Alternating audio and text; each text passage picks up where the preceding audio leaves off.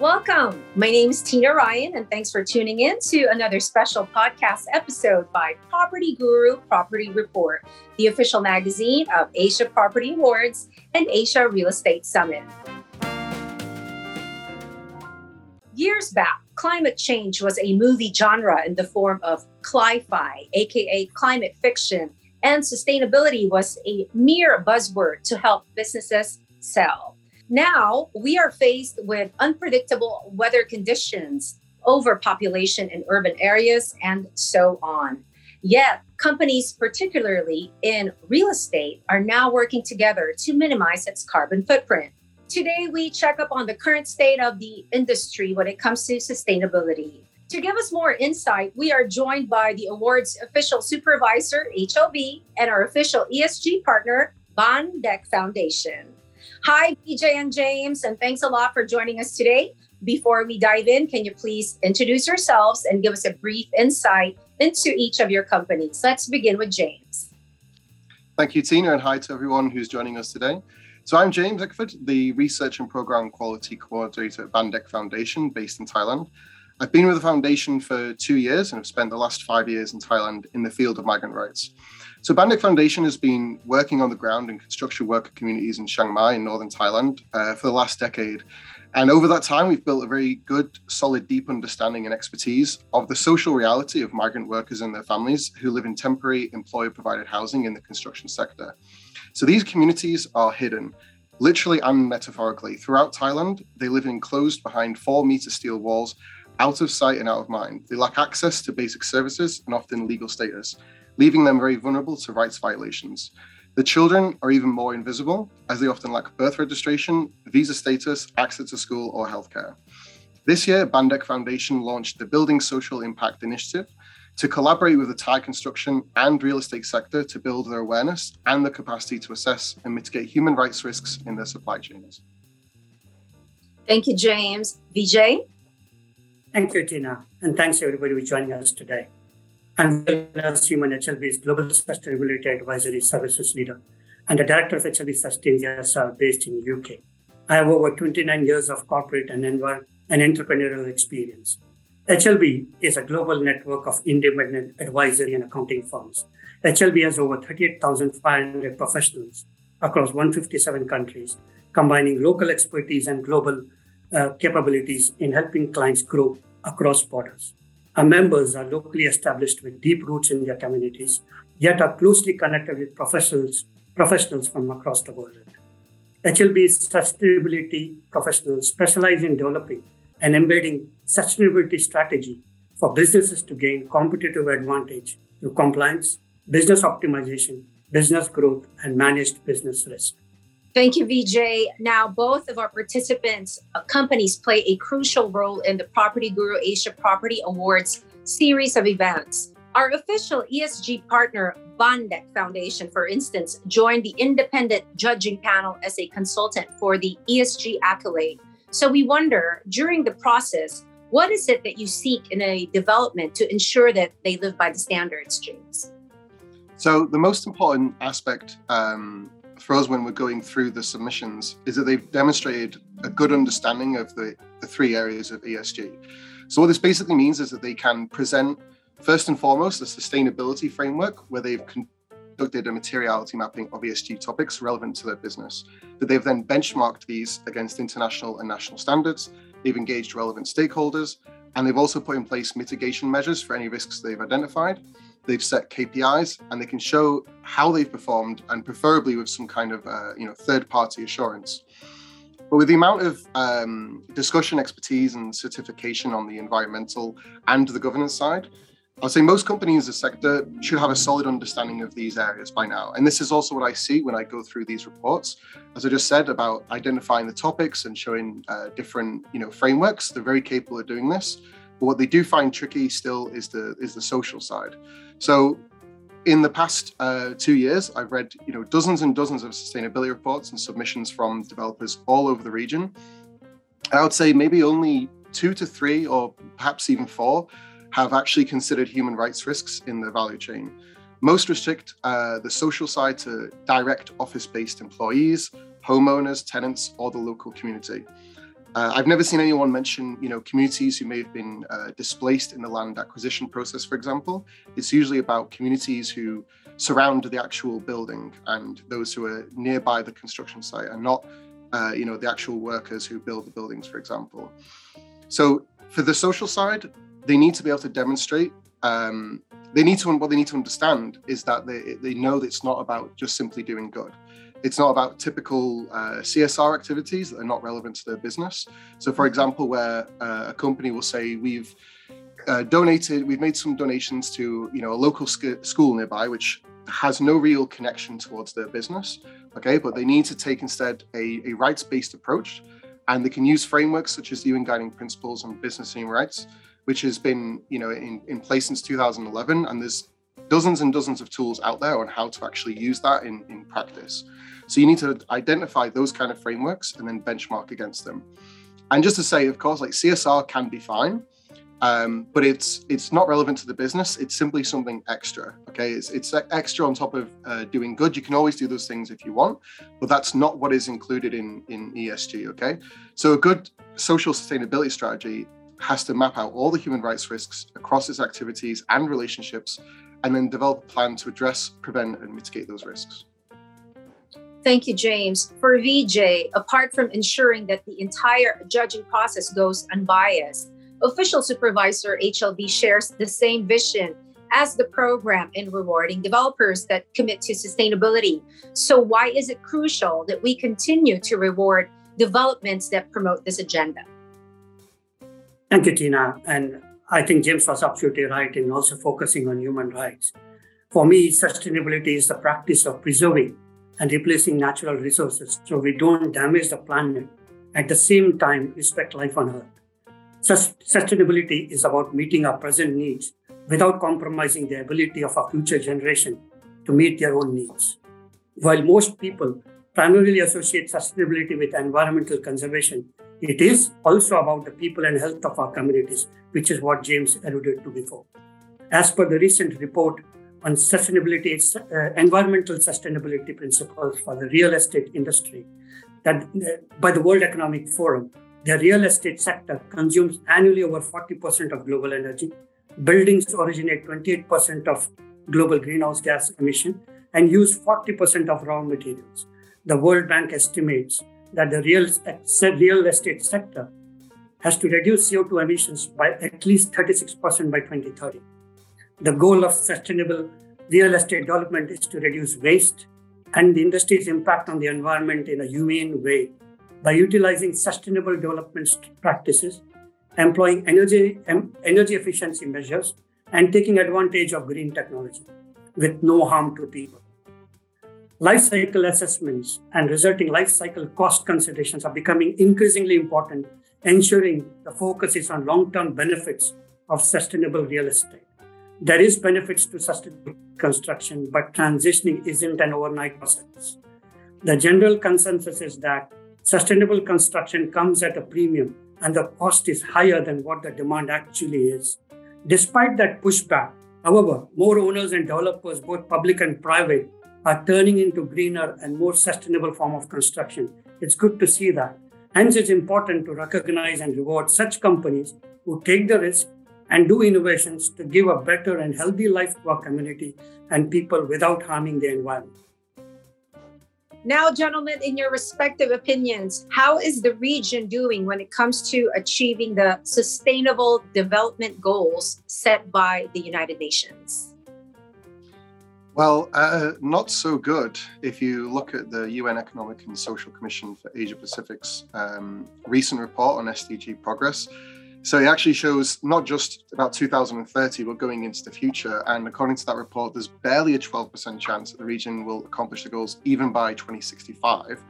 Um, you know, of course, COVID has been a big part of setting this back, but even then, the, the progress was not so on track. And then, even just for Thailand, I think only two targets are on track. Number one and number nine no poverty, um, industry, and innovation, and infrastructure. And I think you know this is obviously the most you know authoritative uh, picture you can have because this is the UN's mandate. And at no other point in, in time have they had this much uh, you know data on the SDGs. And I think you know this shows that while they are very well integrated in discourse, they have a long way to go to make sure there's you know, actual concrete action. And I think you know climate has um, the greatest sense of urgency and action, which is is great, but it's also moving far too slowly. I think we've seen a report recently that said there's there's virtually no way we can reach uh, you know the goal of 1.5. Um, but also the overwhelming attention you have on one goal also runs the risk of abandoning others. As I said in before in the sustainability reports, there is you know tremendous focus and data on the environment side, but not so much on the social side. And yet inequality remains the greatest challenge uh, to achieving sustainable development. The you know the pandemic, geopolitical crisis, and surges in extreme weather that you mentioned before have only made us more vulnerable, and then especially more so for those who are struggling in low-income communities. Vijay, please add if you may. Yeah, I can add to some of the stuff and listening to the COP27 output from last week in Egypt. You know, we have to walk the talk globally. And so I would say harmony, diplomacy, and international cooperation are fundamental conditions for the world to progress on the SDGs towards 2030 and beyond. We know that pandemic, rising energy prices, inflation, and cost of living, coupled with the military conflicts, are humanitarian tragedies. These multiple and simultaneous crises have diverted the policy attention and priorities away from the medium and long goals, such as the SDGs and the Paris Climate Agreement, which was one of the focus of the COP27 in Egypt last week. As per the report for 2022, progress towards the SDGs in the Asia Pacific region has slowed down, as James rightly alluded to. But it has also been given, you know, we can give some respite that it is because of the COVID 19 pandemic and climate change have worsened the development challenges but the region is not on track to achieve any of the 17 SDGs. Uh, okay, the regression on goal 12, which is responsible consumption and production, and goal 13, which is on climate action, has occurred even as the climate crisis has become more acute. There has been some progress in goals 4, 5, 6, 8, 11, and 14 throughout the region, but very slow and or even stagnant. So, at the current rate of change, none of the 17 SDGs will be achieved in all five sub-regions, and only East and Northeast Asia is on track towards Goal 1, which is on no poverty, and Goal 9 for industry, innovation, and infrastructure. What I would say is that there is an urgent need for regional collaboration and partnerships to ensure that no one, no country in any of the Asia Pacific sub-regions is left behind as SDG progresses towards or regresses as well. The, the sustainable development goals cannot be achieved without protecting the most vulnerable, as James rightly alluded in his before questions as well, many of whom have been particularly affected by the pandemic. Thank you, Vijay. Now, has the pandemic pushed the message of sustainability forward, or did we take a, a step back in the past couple of years? So I think it's actually um, both. Precisely because we took a step back is how the message is being pushed forward now.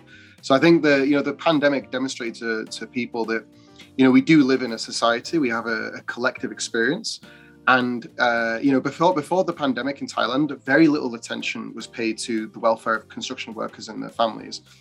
It was only when those uh, poor living conditions created the perfect conduit for the virus did companies actually finally understand that their interests do align with the interests of the workers themselves. And I'd say now the discourse um, on sustainability is, is, certainly greater than ever. And you can see references to the SDGs everywhere from companies' annual reports to almost any government initiative. So, you know, big congratulations to, to the UN on getting the message out there. But of course, the, you know, talk is very easy and anyone can stick in a few SDG icons in a report or put it in the background of a conference, take a picture with the, the, the blocks together. You know, this is very easy. But I think, um, you know, only only the pandemic, something like the pandemic, something of this kind of global scale, uh, could have hoped to have such a profound impact on people's attitude and behavior towards sustainability. And I think, you know, the other thing that we've seen is, of course, like the Great Resignation. Um, you know, the, where the wages in developed economies were stagnating since the late 70s or 80s, and living costs were rising astronomically. And this kind of combination is is literally unsustainable, yet was allowed to continue even after the 2008 crash. You know, that, that wasn't enough. It, we had Occupy Wall Street for, for a short time, but it, it didn't manifest into anything else.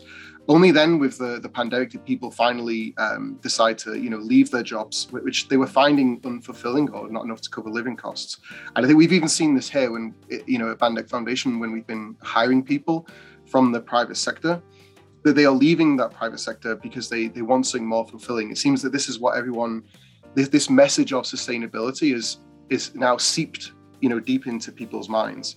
So I think even though the the situation appears very bleak in terms of being off track with the goals, I think the principles are more deeply embedded than than ever before in both discourse and policy.